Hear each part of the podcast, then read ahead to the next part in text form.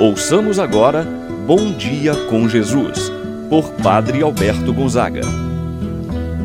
Estou pensando em Deus, estou pensando no amor, estou pensando em Deus, estou pensando no amor. Bom dia, meu irmão, bom dia, minha irmã.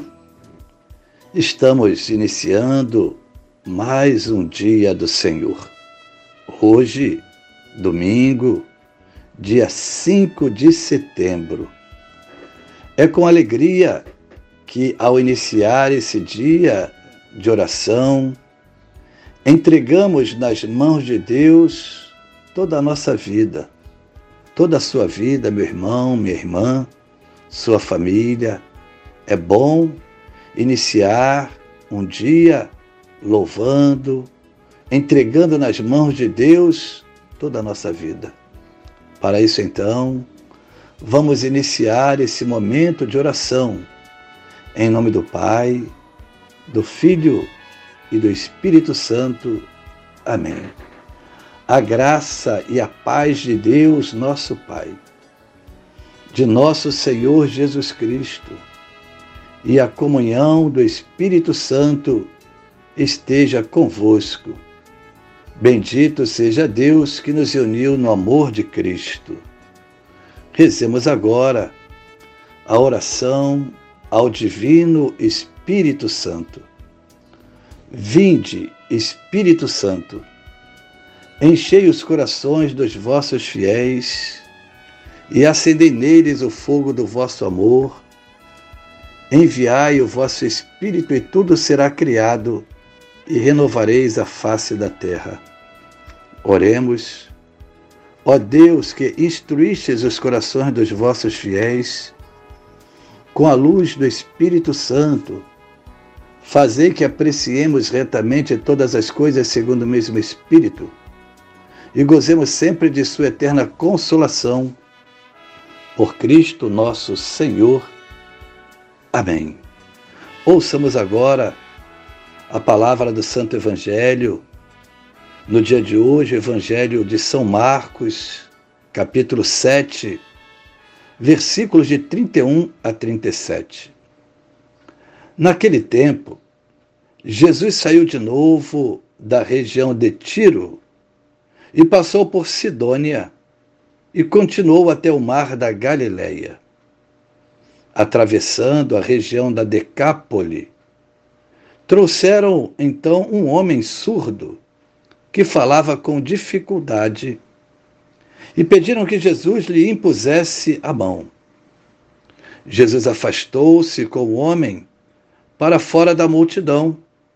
Em seguida, colocou os dedos nos seus ouvidos, cuspiu e com a saliva tocou a língua dele olhando para o céu, suspirou e disse: Éfata, que quer dizer abre-te.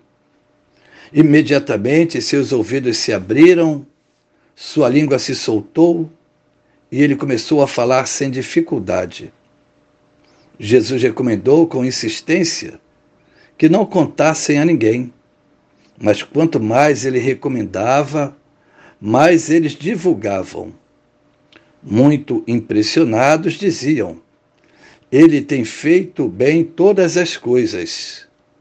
Aos surdos faz ouvir e aos mudos falar. Palavra da salvação. Glória a vós, Senhor. Meu irmão, minha irmã, o evangelho que nós acabamos de escutar nos apresenta o relato da cura desse homem surdo e que falava com dificuldade. O texto do Evangelho nos apresenta que este homem foi conduzido, foi levado por Jesus por algumas pessoas. Provavelmente ele não teria recuperado a fala e a audição se essas pessoas não o levassem até Jesus. É comovedor encontrar no Evangelho, e com bastante frequência, a menção sobre a solicitude de algumas pessoas para com os enfermos, as pessoas incapazes de se locomoverem por suas próprias forças. Levavam para Jesus grande quantidade de coxos, cegos, mudos. Em caso até extremo, conduziam em suas macas e os colocavam nas praças para que pudessem tocar nas vestes de Jesus, pois com isso ficariam curados. Meu irmão, minha irmã, se não tivessem essas pessoas, Jesus não teria operado aqueles milagres. Assim sendo, podemos dizer, não eram os apóstolos, nem sequer os discípulos, eram pessoas que tinham em Jesus a fé. Pessoas que viram Jesus realizando sinais, curas, e certamente diziam para si: Vou levar este meu amigo para ser tocado, para ser curado, para fazer a experiência de um encontro misericordioso com Jesus. Com isto, podemos afirmar que também este é o nosso papel. Não podemos nos esquecer da essência, da força do nosso apostolado como cristãos batizados. Conduzir todos a se aproximarem de Cristo para tocá-lo ou ao menos vê-lo. Jesus recebe um homem surdo que fala com dificuldade. Estas duas deficiências estão estritamente ligadas. Quem não escuta tem dificuldade de entender e, não entendendo, tem dificuldade de falar. A situação desse homem, podemos dizer, é humilhante pois ele não compreende o que é dito, nem pode responder quando as pessoas lhe dirigem a palavra. No tempo de Jesus, as enfermidades físicas são tidas como consequência do pecado, mas a surdez era até mesmo uma maldição, porque não podia escutar a palavra de Deus que era proclamada. São Paulo vai nos dizer que não se chega à fé através de visões ou de mensagem de anjos, mas através da escuta da palavra de Deus.